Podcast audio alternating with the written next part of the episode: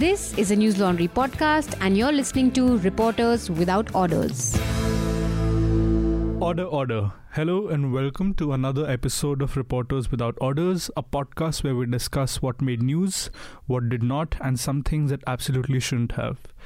Joining me today are two of my colleagues, Tanishka, right here beside me in the studio, and Pratik, who's currently in Mumbai. And we are going to discuss two topics that are so dominant in news that if you don't know about them, you're either a teenager or a hermit. Um, I'm, I'm talking, of course, about the political uh, crisis, as uh, the hashtag goes on uh, on Twitter. Even though it's a crisis for only one party, but the political turmoil in Maharashtra and Tanishka's report on Samna, which is the mouthpiece of the Shiv Sena in uh, Maharashtra. Uh, so, hi Tanishka. Hello Ayush hello भाऊ hello भाई कैसा है मैं एकदम बढ़िया um, आप अभी हैं बम्बई में मैं बॉम्बे में हूँ हाँ। और आज की जो न्यूज़ रिपोर्ट्स आ रही हैं ए एन आई पे मैं देख रहा था अभी से एक घंटे हाँ। बाद अभी साढ़े छः बज रहे हैं जून तीस तारीख है आज एक घंटे बाद कहा जा रहा है एक नाथ शिंदे महाराष्ट्र के नए मुख्यमंत्री बनेंगे होंगे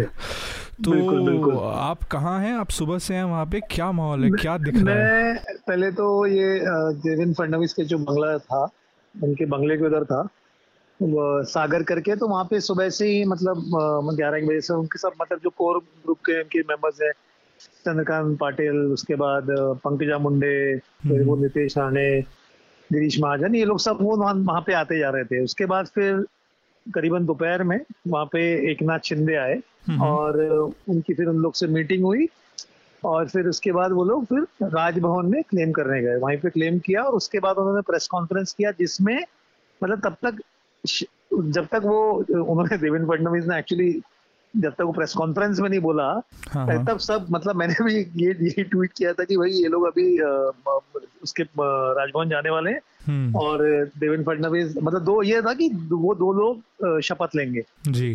तो मतलब सभी लोगों कर रहे तो अचानक से जब उन्होंने बम फोड़ा हाँ। मतलब कि एक नाथ शिंदे चीफ मिनिस्टर बने रहेंगे अगर महाराष्ट्र के अगले। हाँ हाँ। तो वो खतरनाक मतलब पूरा ये हो गया उसको लेकर जी। मतलब बहुत ही ज़बरदस्त आई मीन मेरे को तो बहुत ऐसा मास्टर स्ट्रोक टाइप लगता है ये उनका ये मूव ये उन्होंने जो मतलब अब जैसे कि यही विवाद हो गया था कि भाई शिवसेना में आई मीन अब जो जैसे ये चल रहा है इतने दिन से तो एक नाथ शिंदे के भी बहुत सपोर्टर्स हैं ठीक है ना? जी। बहुत अलग अलग जगह उनके इस ग्रुप को सपोर्ट करेंगे क्योंकि उनके साथ ऑलमोस्ट फोर्टी एम एल हैं सेना के। जी। और ऐसा नहीं है कि ये कोई ज़बरदस्ती करके ले गए ये बहुत समय से ये उनके बीच में चल रहा था। हम्म, और मतलब ये देखने वाली बात होगी। बीजेपी से तो डेफिनेटली उनको सपोर्ट मिला ही है। वो बाद में मिला होगा लेकिन एक्चुअली एक नाथ शिंदे ने ना सिंगल हैंडेडली इसको बहुत आगे तक लेके गए जी। और जिस तरीके से तो तो उनको भी ऐसा नहीं जैसे अभी टीवी में दिखा रहे थे कि भाई उनका विरोध है तो विरोध। अब जो जैसे अब, अब जो ये सब जो एमएलए हैं कोई मराठवाड़ा से है ठीक है? हाँ। मराठवाड़ा से कोई सतारा से कोई खानदेश से तो जो अगर आपने विरोध देखा होगा तो वो कुछ जगह पे है और कुछ जगह उनको बहुत सपोर्ट है। मतलब शिवसेना की उनको सपोर्ट कर रहे हैं। राइट अब जैसे बॉम्बे में आप देखिए ऑब्वियसली मातोश्री बैंड्रा में आता है ठीक है? तो ऑब्वियसली इसके अगल बगल का इलाका आप देखोगे तो वहाँ पे शिवसेना जो उद्धव ठाकरे हैं उन्हीं को उन्हीं की बात को वो करेगी ठीक है? हाँ लेकिन आज ही वर्ली में सुबह सुबह एक पोस्टर लग गया था जिसमें एक नाथ शिंदे आनंद हीगे और बाला साहब ठाकरे की फ़ोटो थी। अरे और उद्धव ठाकरे उनकी फ़ोटो नहीं थी। हाँ तो फिर वहाँ के उनके जो उद्धव ठाकरे समर्थक है उन्होंने हटवाया हटवाया। और वर्ली जबकि वहाँ से आदित्य ठाकरे हाँ। एमएलए हैं। और आपने ये अपने एक नाथ शिंदे की स्टोरी पे भी आपने हाँ। एक फ़ोटो डाली है थाने में था लेकिन ये। हाँ ये मैं थाने में मैं बाईस तारीख को था बाईस तेईस तारीख को। जी। तो जब ये हुआ ही था शुरुआत ही हुई थी इसकी। जी। तो एक्चुअली थाने में तो उसी उसके अगले दिन ही वहाँ पोस्टर्स लग लग गए थे। हम्म, काफ़ी जगह उनके पोस्टर लगे थे। और थाने में कैसा है ना हम्म, अभी देखिए एक नाथ शिंदे के साथ एक एक वो, मतलब वो वैसे भी बहुत ही अगर मतलब जैसे अब उनके बारे में लोगों को ज़्यादा पता नहीं है मतलब। Right. वो ना ही इज़ नॉट वेरी मतलब वो इस तरीके के लीडर भी नहीं है कि जो मीडिया पे बहुत आते हैं और बहुत बोलते हैं। हम्म, वो बहुत बंदा कम बात करने वाला बहुत अच्छी तरीके से बात करता है वो। और उसका जैसे जो भी उनकी इमेज है उनकी थोड़ी सी सब पावरफुल लीडर की इमेज है। हम्म, मतलब काफ़ी ऐसा जो मसल मैन आई मीन जो बोलते ना ऐसा जो स्ट्रॉन्ग मैन राइट वैसी इमेज है उनकी। और लेकिन वो काफ़ी उस काम काम भी बहुत है ऐसी बात नहीं है। तो वो लेकिन वो अपने काम से काम रखता है बहुत माइंडली बात करते हैं और वो अपना जो उनका चलता रहता चलता रहता है। और उनके साथ क्या है उनके साथ जो अब जो ठाणे है ठाणे जो है वो ठाणे अगर देखा जाए तो शिवसेना का सबसे पावरफुल अगर गढ़ था हम्म, हम्म, तो ठाणे ही है।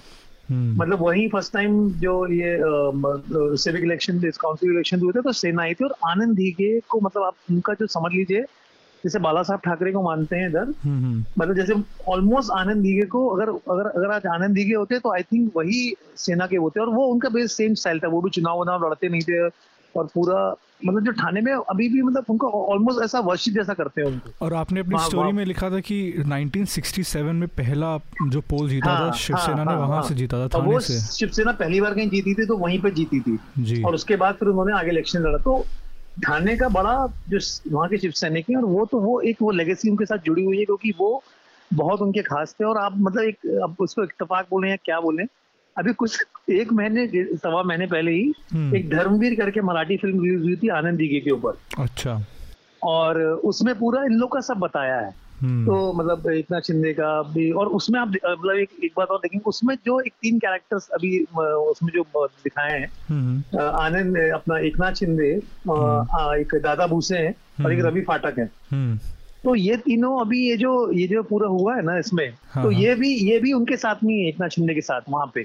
मतलब गुवाहाटी सूरत गए गुवाहाटी गए और फिर फाटक तो बाद में गए लेकिन ये हम्म। पहले से ही। तो वो मतलब एक जो एक नाथ शिंदे का इमेज है तो वो एक बहुत बड़ा उनको ठाणे की वजह से वो है एक वो लेगेसी जुड़ी आनंद दीगे की और उन्होंने सीधा एक ओपन जो मतलब कैसा कि ठाकरे फैमिली का पूरा डोमिनेंस था।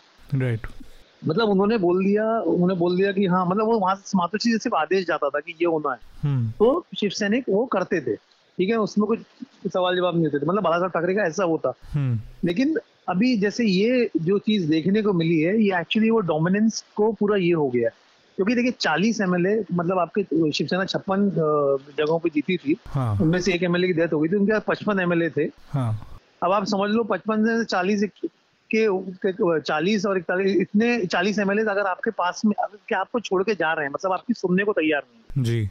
और वो बार बार उनसे कम्युनिकेट करने की कोशिश भी कर रहे हैं लेकिन और और झूठी खबर भी फैला रहे हैं कि भाई वो वहाँ पे इनकी झगड़े हो गए आपस में या ये हो गया या मार पिटाई कर दी किसी ने। हम्म, हम्म, तो ऐसा नहीं था वो लगातार वो वो लोग भी एक नाथ शिंदे लगातार ट्विटर से ना एक्चुअली बने हुए थे पूरा सब वो कुछ ना कुछ ट्वीट करते रहते थे।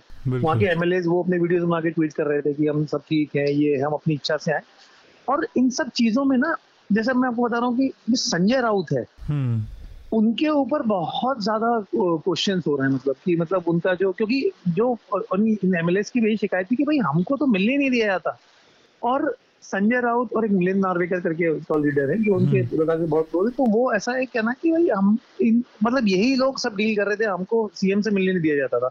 उसके हम्म। बाद रही बात फंड्स की जैसे वो एमएलए हैं तो उनको एनसीपी और कांग्रेस के जो लीडर्स हैं उनको ज़्यादा फंड उनके एमएलए को फंड मिलते थे और इनको कुछ काम करने के लिए फंड नहीं मिलते थे। अच्छा। दूसरा ये है कि जैसे अगर कोई विधायक है तो आप समझो कि अगर उसने किसी कैंडिडेट को हराया है ठीक है हम्म। एनसीपी क्योंकि चुनाव तो बीजेपी कांग्रेस सेना ने साथ में लड़ा था तो उन्होंने हराया वो एनसीपी कांग्रेस वालों को ही। लेकिन हाँ। जब इनका मर्जर हो गया हाँ। तो वो अब जिनको हराया है वही उनकी बात काट रहे हैं वहाँ पे ग्रामीण क्षेत्रों में। मतलब ग्राम पंचायत का भी बंदा उनके उस पर वो कर रहा है या वहाँ से विरोध हो रहा है तो एक वो जो अंदर से पूरी जो पॉलिटिक्स चल रही थी ना उससे वो लोग काफ़ी ज़्यादा ट्रबल्ड थे। और, और उनको बोलने के लिए कुछ था नहीं। हाँ हाँ तो मैं और संजय राउत से वो मतलब बहुत ज़्यादा एक्चुअली खफा है पता है ये जितने भी एमएलए है ना हाँ, इनफैक्ट हाँ। मतलब और शिवसैनिक भी और, और दूसरी सबसे इम्पोर्टेंट बात जो शिवसेना का जो शिवसैनिक है ना जो एक्चुअल मतलब जो बहुत हार्डकोर शिवसैनिक है हाँ। उनको ना ये इनफैक्ट सभी मतलब मेजोरिटी आप देखोगे उनको ये इनिशियली ये ये जो जो गठबंधन हुआ था ना दे- उनको कभी पसंद नहीं आया था ये। फ्रॉम द स्टार्ट राइट मतलब मैं मेरे को ये मैं इसलिए बोला हूँ कि मेरे कुछ दोस्त हैं शिवसेना में और वो बहुत वो दादर से हैं मतलब वो बहुत ही उन- उनकी मतलब थर्ड जनरेशन है सेना में। शिवसेना के वो ठीक है? तो वो लोग भी बोल रहे थे कि यार ये नहीं करना चाहिए था इन लोग के साथ अभी हमारा तालमेल बैठा नहीं बाला साहब बोलते थे। इन, इनका हम हमेशा विरोध किया है। तो वो पर ठीक है वो लोग अपने लीडर्स के लिए बहुत मानते हैं तो वो उन्होंने किया। लेकिन वो एक चीज़ उनके उसमें थी। और वो जब इस तरीके से पूरी उभर के आई कि मतलब उनकी कहीं बात ही सुनी नहीं जा रही है उसके बाद वो अपनी बात ऊपर तक नहीं पहुँचा पा रहे हैं हम्म। तो वो चीज़ को भी लेके बहुत ये हुआ। और दूसरी बात जैसे कि मैं अभी तो आदित्य ठाकरे जैसे उनके बारे में बात करते तो मैंने जिनसे बात करी तो वो लोग सिर्फ़ हँसते थे और बोलते थे कि रहने दो उनके बारे में बात करने ही नहीं चाहते हम लोग। और मतलब एक कटाक्ष टाइप मतलब बोलते ना कि वो कैसा हो रहा था कि वो उनसे एक्सपीरियंस लीडर्स को मतलब ऐसे चल रहा था कि उनसे जो ज़्यादा जिन्होंने शिवसेना के लिए थ्रू आउट काम किया अपना लाइफ लॉन्ग हाँ. उनको सुपर सीड करके इनको ज़्यादा ये ज़्यादा अपना वो कर रहे हैं। ठीक है भाव तो, तो बहुत सारी चीज़ें हाँ, थी उसमें। हाँ, इस पर पे आते हैं। आपने संजय राउत का नाम लिया तो संजय राउत मतलब एक उद्धव ठाकरे के लॉयलिस्ट तो पता चल गया है जो पिछले दो हफ्तों से हाँ, जैसे वो ऑलमोस्ट एक तरह से ठाकरे फैमिली के स्पोक्स पर्सन की तरह ट्वीट करते हैं बात हाँ, करते हैं। हाँ. लेकिन वो जो माउथ पीस है सामना उसके एग्जीक्यूटिव एडिटर भी हैं और सामना का प्रोफ़ाइल किया है तनिष्का ने। सो हाँ। Tanishka tell us type of character is this editor Sanjay Raut and since this whole turmoil in Maharashtra has begun how has the mouthpiece of the Shiv Sena what line has it taken on Eknath Shinde and this group of rebel M L S so he's been the uh, editor since the early 90s, and uh, people have told me, and I've also been reading about how um, the editorials were written in such a way that you couldn't tell whether this is Bal writing or uh, Sanjay writing because they said that he almost became him. He could tell what he wanted to say through the editorials. So since then, um, it's very hard to uh, differentiate between him and the paper because they are sort of they just come as one thing and uh, yeah, I was really interested to see how the paper is uh, covering what is happening right now. What are the editorials saying? Because it's the Samna's editorials that are uh, really the talking point and what makes Samna Samna. Right. So uh, until a couple of days ago, they were very strongly um, supporting Bal- um, Uddhav Thackeray and mm. the Thackeray family. And um, I had spoken, I think, just on uh, Friday, last Friday when mm. I uh, checked with the editor again just before a piece went up about what is the take about what's happening happening right now and uh, how things have changed. And he just said that uh, we are supporting uh, Uddhav Thackeray and Sanjay Raut, and whatever mm. they say, that is the line we are following. Mm. But it's going to be very interesting over the coming few days to see uh, what if any, what what's the U-turn that the paper takes because right. it is the Sena mouthpiece, but mm. uh, it is also owned by the Thakres, right. and it's. I mean, I think a lot of it is going to depend on uh, what Uddhav Thackeray also does, mm. what his next move is. So mm. yeah, it's going to be something to really watch out for. देखिए ये ये जो सामना की बात छिड़ी तो मतलब मैं थोड़ा सा इसमें बोलना चाहूंगा हाँ. पहले मैं संजय राउत को बताता हूँ ये जो करंट सिनेरियो में एक तो ये बात कि जो शिव सैनिक हैं और ये जो एमएलए हैं। ये इनको ऐसा लगता है कि ये सेना किससे ज़्यादा ये एनसीपी एनसीपी के जो साइड लेते वैसी बातें करते हैं ठीक है? अच्छा। और एक्चुअली जो दीपक केसरकर है वो भी आ, सेना में और मतलब बहुत सारे लोगों ने बोला है जो एमएलए हैं कि वो इतना ज़्यादा बोलते हैं और इतना मतलब चीज़ों को बिगाड़ के रख देते हैं मतलब जो चीज़ नहीं बोलनी है वो भी कमेंट करते हैं ना जाना किसी को भी ह्यूमिलेट करना तो वो ऐसा लग रहा था कि वो सेना का स्टैंड से ज़्यादा या उनके स्टैंड से ज़्यादा ये एनसीपी के वो मतलब बोलते ना एनसीपी का जो भी एजेंडा है वो उसको फॉरवर्ड कर जो जो संजय राउत है ना जो संजय राउत मतलब बहुत तनिष्का ने स्टोरी किया है तो मतलब इसमें मैं चाहूँगा कि जो संजय राउत है जब संजय राउत पहले क्राइम रिपोर्टर थे कैसे लोकसभा मैगजीन के लोकल पूना में सॉरी अपना मुंबई में उसके बाद राज ठाकरे के फ्रेंड हुआ करते थे तो अच्छा। तो वो इनको ये तब सामना इतनी कुछ बड़ा वो नहीं था और वो इनको बाला साहब ठाकरे के पास लेके आए थे और उन्होंने फिर मतलब उन्होंने फिर इनको बोला कि हाँ वो बहुत छोटी सी उम्र में हम्म। मतलब उनतीस तीस साल की उम्र में एग्जीक्यूटिव एडिटर बना दिया था हम्म। अब ये इतना मतलब इनका लिखने विखने का स्टाइल ऐसा था बाला साहब की एक बहुत अलग टाइप की शैली थी लिखने की मतलब बहुत अलग बहुत ही ज़बरदस्त मतलब वो, वो लिखते थे हम्म। और ऐसा मतलब लगता था मतलब पढ़ने वाले को हम्म। तो इन्होंने like within six seven month ही वो शैली को पूरा अडॉप्ट कर लिया था ये मतलब इनका हुनर है अच्छा। और उसके बाद फिर यही वो सिर्फ़ बोलते थे और ये लिखते थे मतलब तो वो पूरे अपना स्टाइल जो उनको इन्होंने अडाप्ट किया था ना हाँ। और तब से लेके अभी तक जो है यही उसको सामना की मतलब वही अगर बाला साहब जब वो जब जीवित भी थे तो उनके लेख भी अगर वो उनके जो संपादकीय आते थे वो यही लिखते थे मतलब गणेश और वेद व्यास वाला डायनामिक था एकदम एक... तो वो वैसा उनका मतलब इतना ये था बट ये अब जैसा कि अभी जो अभी करंट सिनेरियो मतलब अभी एक संजय राउत मतलब एक बोलते ना यार विलन जैसी इमेज उनकी क्रिएट हो चुकी है हम्म। महाराष्ट्र में फ़िलहाल। हम्म समझ गया। तो अभी संजय राउत से आगे चल के जरा एक नाथ शिंदे के बारे में हमें बताइए। अब जितना मैंने भी पहले मैं कुछ खास फॉलो नहीं करता महाराष्ट्र पॉलिटिक्स लेकिन स्टेट के बाहर ये जो एक व्यक्ति हैं जो वाइट सफारी सूट गोल्ड चश्मा हम्म। लाल तिलक मैंने उन्हें पहले देखा नहीं था कभी।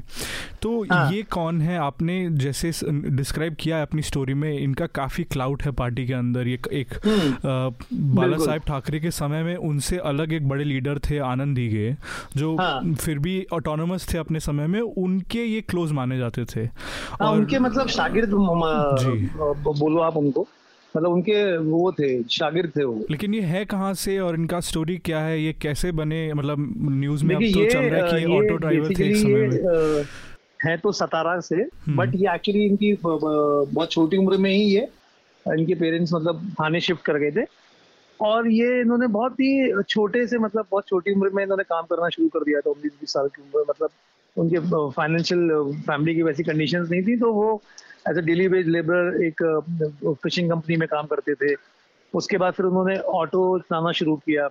उन्होंने ऑटो चलाया, क्योंकि आपने उद्धव ठाकरे के ये देखा होगा तो उन पर नहीं मतलब ऐसे आई मीन बहुत सारे लोग अपने देश में ऐसा बोलते हैं कि ये ये वाला है ये ऑटो वाले को हमने ये बना दिया। तो वो आई मीन बहुत मेरे को डिमीनिंग स्टेटमेंट लगता है कि क्या मतलब ऑटो चलाना कोई काम नहीं है। जी। तो आई मीन ये इससे अलग हटके चीज़ है। तो वो उन्होंने वहाँ से शुरू किया और वो जहाँ पे वो रहते थे किशन नगर एक एरिया है। हम्म। तो वहाँ उसके बाद फिर वो आनंद के कांटेक्ट में आए। हम्म। और उनके पास काफ़ी अच्छा मतलब नेटवर्क था उनका भी नेटवर्क था।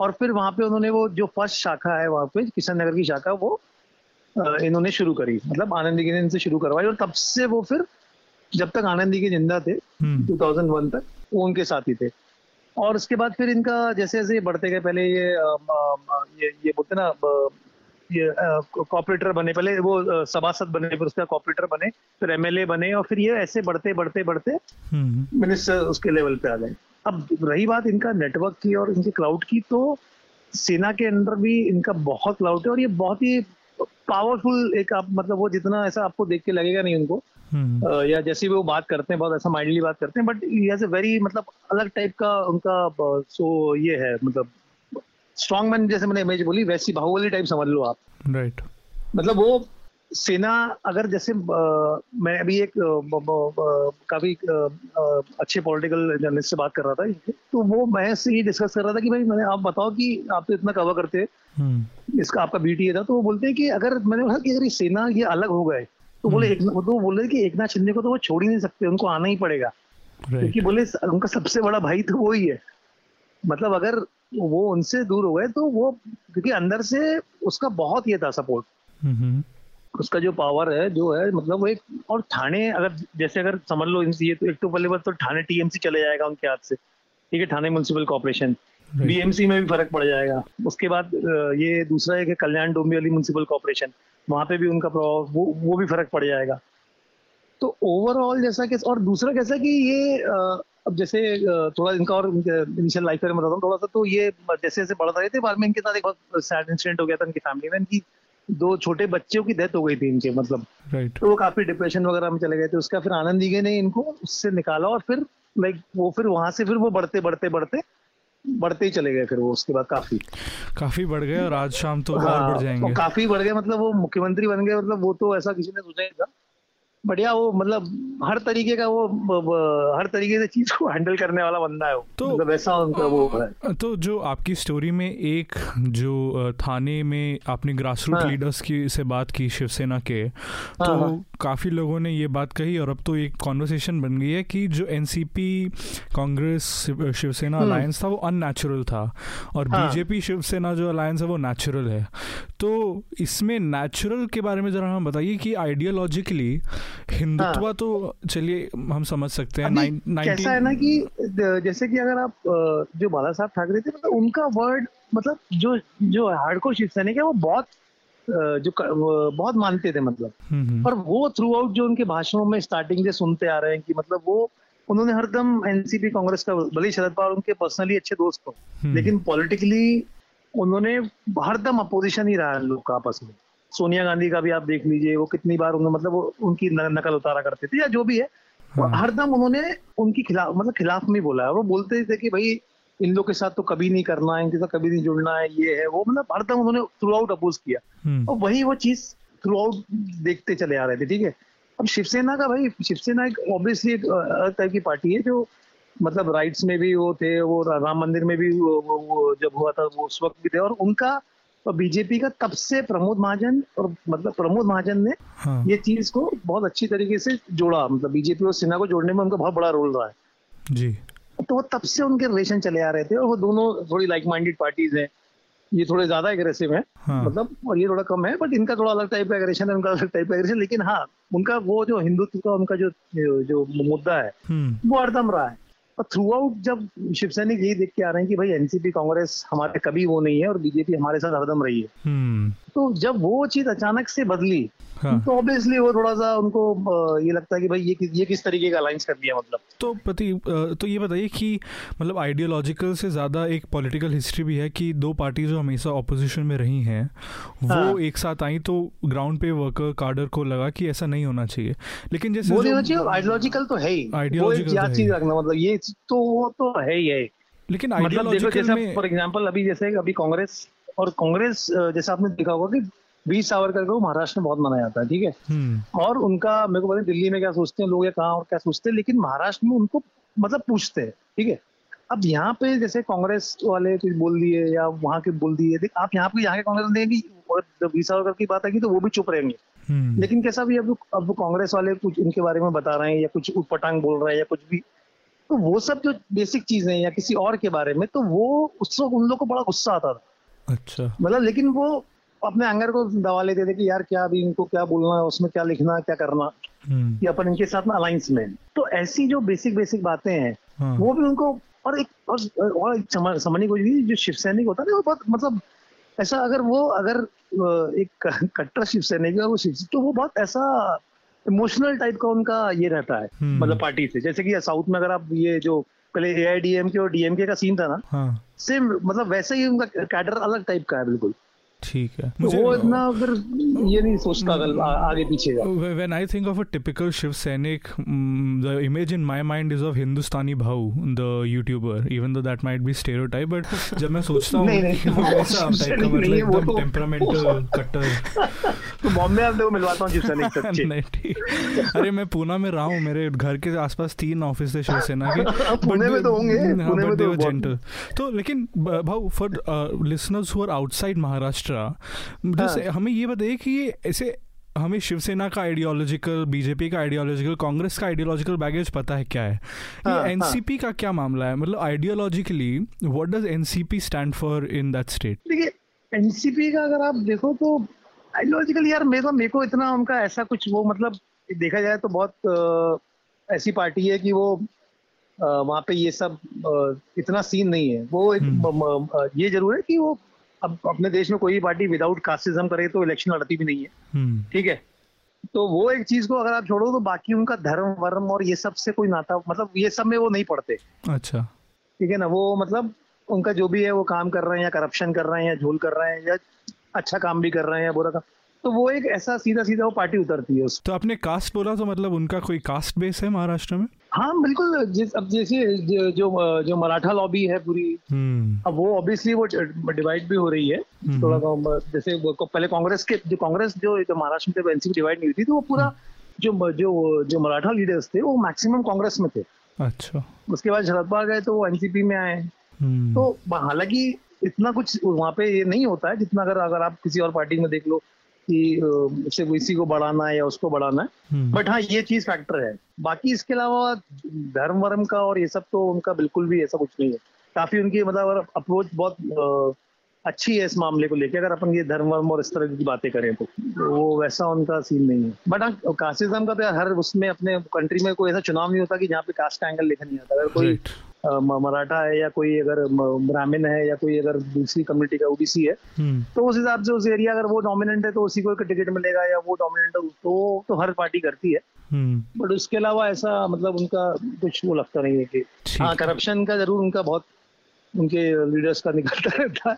वो तो। खैर अपने देश में ऐसे कोई नेता नहीं हुआ। मतलब आई मीन हर ऐसी कोई पार्टी नहीं होगी। नेता तो होंगे नहीं हो लेकिन पार्टी कोई मुश्किल है कि जहाँ इसमें करप्शन के केसेस नहीं किए ये कहीं शिवसेना के ऑफ़िस में तो नहीं आप कहीं बैठ के बात कर रहे थे? सुन नहीं नहीं मैं अभी तो राजभवन के तरफ़ बाहर निकल आया हूँ। अभी नया सरकार आया आपके ऊपर पहला सबसे ठीक है भाऊ आप ग्राउंड पे हैं अभी समय भी हो रहा है वोट टेकिंग सेरेमनी का so we won't disturb you okay भाई ओके लेकिन आप जाते जाते हमें बस बता दीजिए कि कुछ रिकमेंडेशन है आपकी जो you'd like our listeners to read और लिसन टू अच्छा मतलब हाँ मैं एक रिकमेंडेशन देना चाहता हूँ। अगर जैसे भी ये सेना को लेकर इतना चल रहा है तो सेना है थोड़ी फैसिनेटिंग पार्टी उसके बारे में पता करने में मज़ा आता है तो एक बहुत सीनियर जर्नलिस्ट हैं और जो है एक बहुत बढ़िया किताब भी लिखी थी, बाला साहब ठाकरे के ऊपर हिंदू हृदय सम्राट, सुजाता आनंदन उनका नाम है। तो वो किताब पढ़ी है, बड़ी शानदार किताब है वो।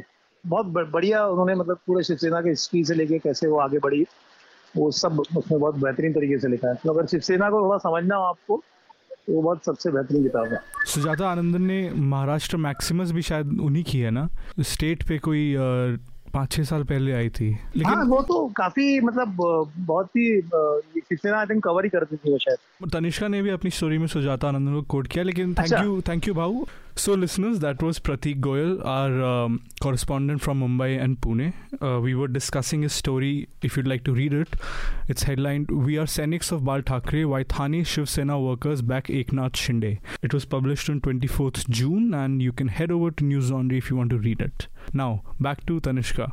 So, um, your story is a paywall story. It has an excellent illustration. For anyone who hasn't seen it, they should go and check it out. It was made by our head of design, Shambhavi of course.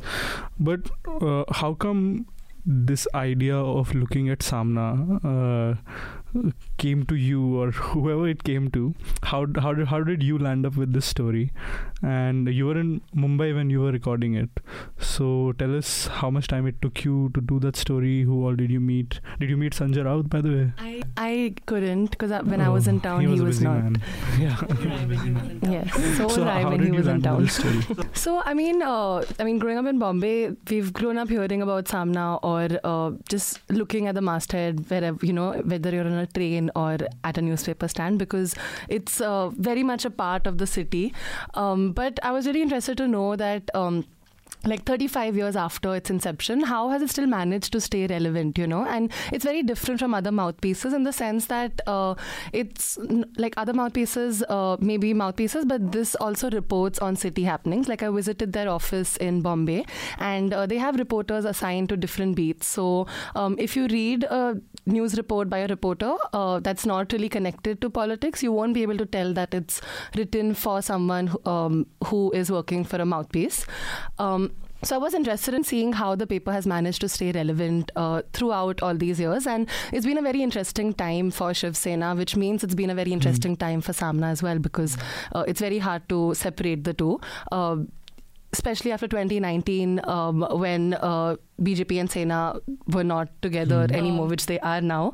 Um, so the editorials uh, have been getting sharper in a way. So what I've noticed in the last 35 years, not like I've gone through every ed- editorial, but the ones that I've gone through, the people I've spoken to, have spoken about how, in many ways, the paper has maintained its aggressive style, but it's also gone through a lot of changes over the years. So uh, it was an interesting journey to sort of profile a newspaper mm-hmm. and not a person.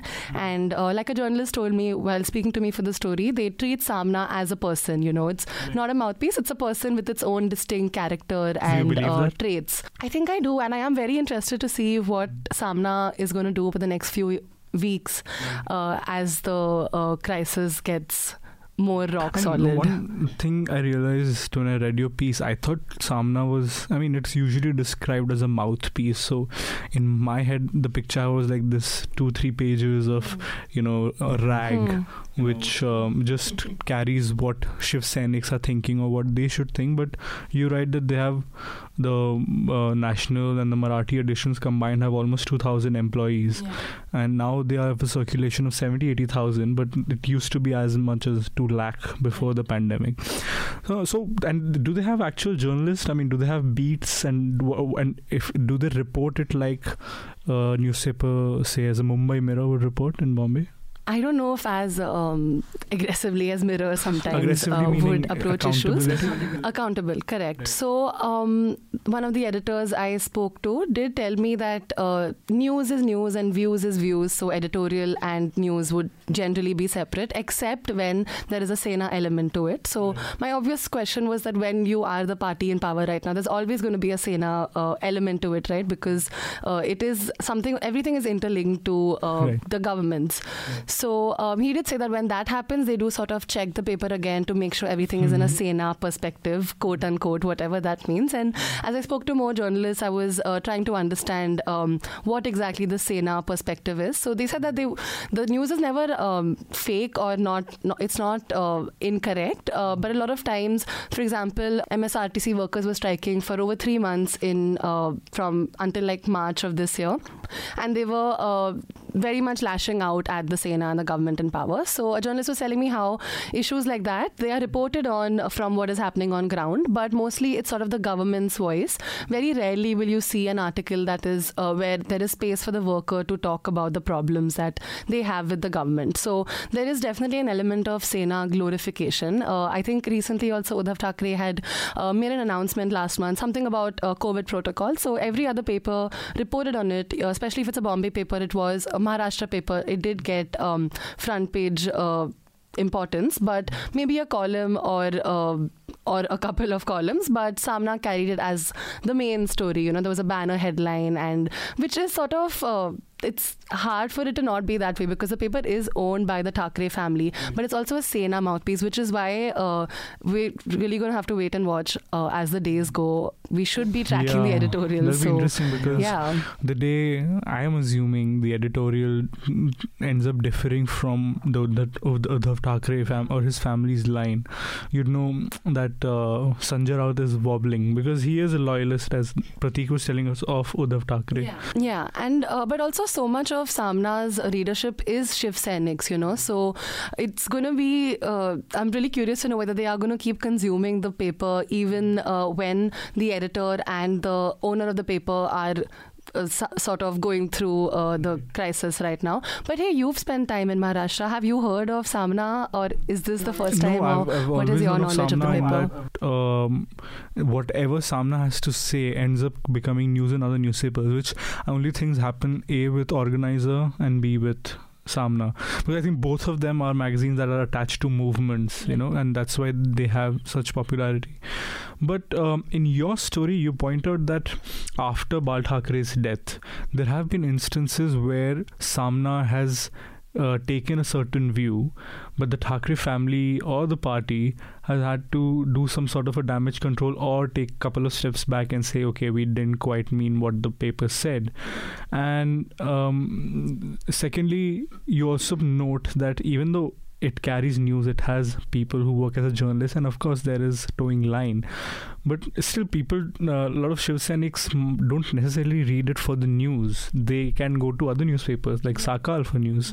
So tell us about why that happens. Uh, why has the uh, family, in multiple instances, bef- um have has it has been forced to uh, withdraw certain things that Samna said, and why is it not a newspaper newspaper? So I think another way of uh, looking at how the paper has changed, if you just look at one instance, is uh, how the paper wrote about. Um, uh, Ayodhya and uh, the riots that led that followed in 93 versus uh, its take on Gyan Vapi. I mean, uh, Bal Thakray's editorials, um, it's on it's public record that uh, they incited the communal violence in Bombay. He was even arrested seven years later after that. And uh, the view on Gyan Vapi has been starkly different. In fact, um, they had even said that uh, bringing up religious issues is just a way for the BJP to, uh, it's, you know, a ploy for the upcoming elections in 2024. And, you know, there should be peace, which it's it's really crazy. Uh, like if you've grown up in Maharashtra to hear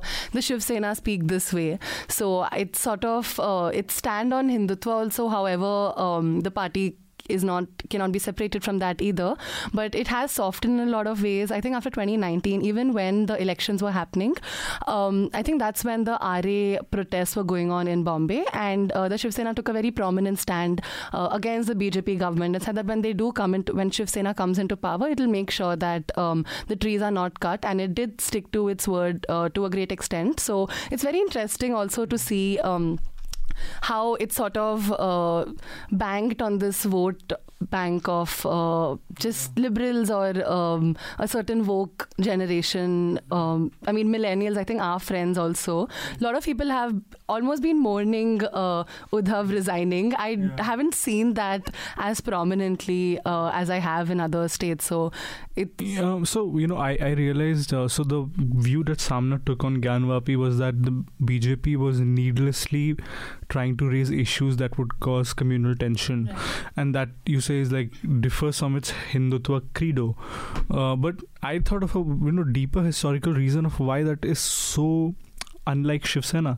Uh, the Mughals destroyed Gyanvapi because Aurangzeb thought that the Brahmins who were the trustees of that mosque had helped Shivaji escape. So the history of Gyanvapi is very much connected to Shivaji.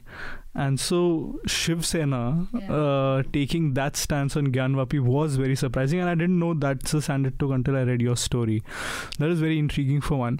Um, second, why again? Why that's the second part of my question. Why wouldn't Shiv Sainiks read Samna for news?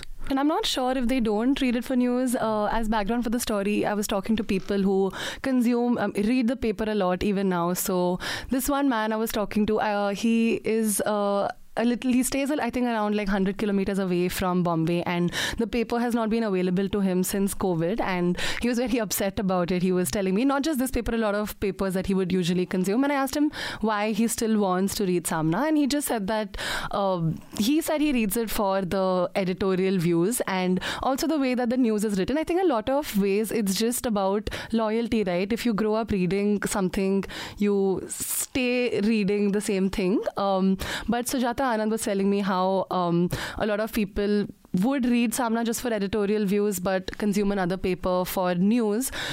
Um, Interesting.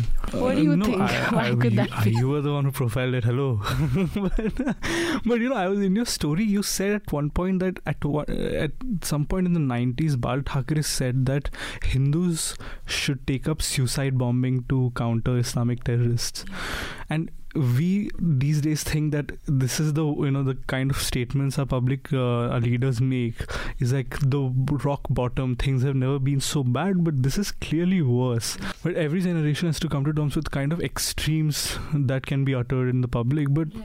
Bal Thackeray through a newspaper was saying things like that. By the way is it it's definitely published in Marathi but is there a Hindi English version? There is a Hindi uh, version as well. It has um, slightly less circulation but uh, it even gets sent to Delhi. So mm. after the paper goes into printing, they send it across uh, at night. So I was also asking the reporters and the editors about whether they are treated in any way differently when they go reporting on an assignment because um, it everyone knows that Samna is the Shiv Sena mouthpiece. I mean, according to them, um, they aren't. But I've also heard that um, it's like in the paper, uh, if you go through uh, the 14 to 16 pages, uh, very rarely will you see a byline. It's always um, um, it goes without a byline. So only if it's a very exclusive story. Yeah. And uh, yeah.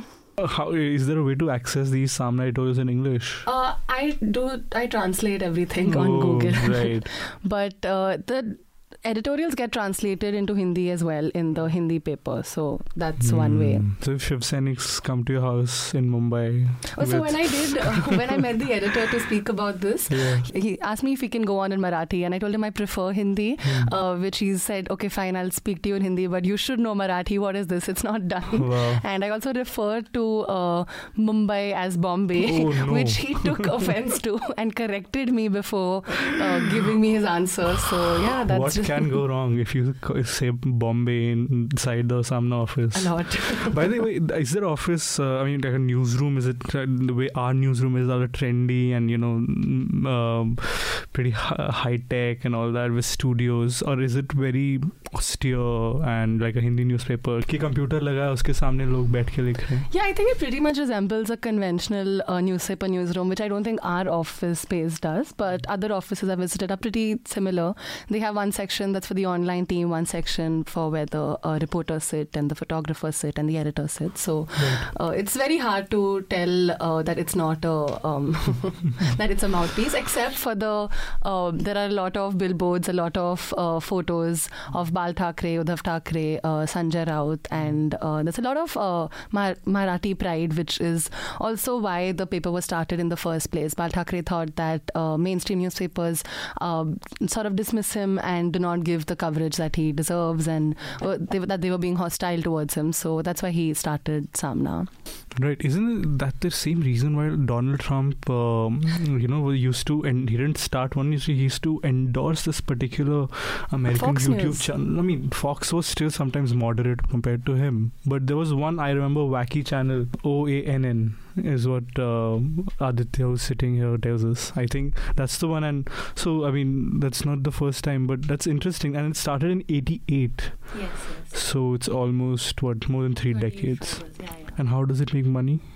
Um, it says it survives on advertisements, but it's also owned by the Thackeray family. So I don't think that uh, they've. I mean, they've also said they've not faced any financial issues as such, but mm. it gets a lot of advertisements, and the advertisements are also carried out as supplements. So sometimes right. the 14-page paper will have like a, a 10-page supplement of mm. which is an advertorial. Um, right. A lot of times it's uh, by people from the Sena, but also the opposition and um, other parties also give them advertisements. And also very interesting, speaking about opposition, how almost everyone I spoke to said that uh, the opposition reads the paper sometimes more than Shiv Sainiks do, because right. uh, reading the paper is like having insight into the mind of the Thackeray family and the Shiv Sena. So uh, they always want to know what they're thinking. And even the reporters who cover Samna as a beat, which again I was really interested in understanding how that works uh, right. when they decide that something becomes a story when it doesn't.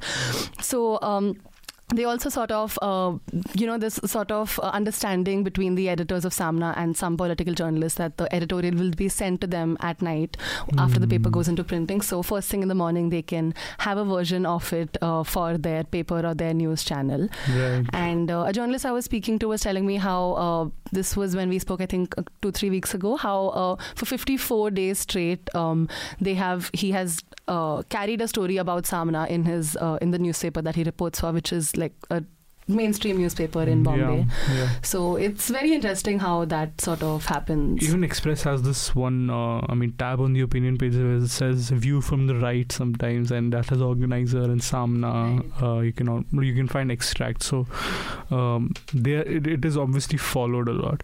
But uh, thanks a lot, Tanishka, for talking to us about uh, your story. What are you doing these days? I heard you've been spending some several hours in courtrooms? What have you been following? Uh, just been following the uh, Mohammad Zubair case. Right. Um, tomorrow there's a hearing as well. So yes. And will we get to read your dispatches from the courtroom Hopefully. soon? okay. So listeners, uh, please um, keep an eye out for Tanishka's reports from this other issue uh, that's dominating the discourse. That is the arrest uh, of Mohammed Zubair, the co-founder of Alt News and a fact checker, of course. You did a story about him yesterday. What was that about? Yeah, my story was about how, again, as uh, ha- as it has been happening for a few years when someone who is critical of the government is arrested. Um, we always have plants in across newspapers, across uh, media companies, which are based on sources, usually police sources, and how they are usually unreliable. But you can almost trust them that today this person has been arrested, tomorrow there'll be sources saying he's done X, Y, Z dirty things. So that's my story. Uh, but thanks for joining us, Tanishka. Um, before you go, is there anything you'd like to recommend to our uh, listeners? Sure. So uh, there's a story on Article 14 called Millions of Children Will Soon Need Aadhaar IDs to access their right to a nutritious meal. It's by Tapasya from the Reporters Collective. Uh, it's a really interesting story because apparently only 23% of children uh, under five have Aadhaar cards, and now they're going to need to have Aadhaar cards uh, to access uh, the nutritious meals. And it's interesting because just I think an hour ago, uh, the government put out a tweet saying that this is a fake story and uh, the children can depend on their mother's Aadhaar cards. So it's going to be also interesting to see where this leads. Okay. Um, I want to recommend a piece that appeared in Scroll by um, historian and political thinker Vijay Prasad. It was called um, Winter is Back The Arrest of Tista Setalvad, where he tells us about um, why um, I mean, I, this this this does not this does not need to be ironed out like this. That the um, uh, arrest of Tista, which is unfortunately not in the news anymore, given how we're bombarded by issues every other day, but how that is a very dangerous precedent for some sort of uh, democratic backsliding, and you can read it on Scroll. And uh, I think the way uh, certain writers marry their own personal anecdotes with you know the issue at hand is just a good lesson in how to write and how to make something engaging and compelling. So that's a good piece to read. And um, finally uh, you heard pratik you heard tanishka uh, both of them uh, the reports we discussed uh, pratik's was from thane and yours from uh, mumbai were ground reports because you were traveling and meeting people. So is pratik. And uh, with that i would just like to reassert the importance of ground reportage when it comes to doing stories. It's your story's 2000 word, his story was a thousand word, but it takes several hours of uh, effort. So, listeners, if you read their stories and like them, please do consider subscribing to News Laundry. You can head over to newslaundry.com, click on the red subscribe button on the top right hand corner of the website, and pay to keep news free. Listeners, if you're listening to this podcast on Spotify, Apple, Stitcher, or any other podcast platform, do remember that News Laundry has its own podcast player on our website and our app, so do check it out. And with that, this podcast is adjourned. All the News Laundry podcasts are available on Stitcher, iTunes, and any other podcast platform. Please subscribe to News Laundry. Help us keep news independent. Catch all our podcasts on news, pop culture, current affairs, and sport, visit newslaundry.com. Follow us on Facebook, Twitter, and Instagram, and subscribe to our YouTube channel.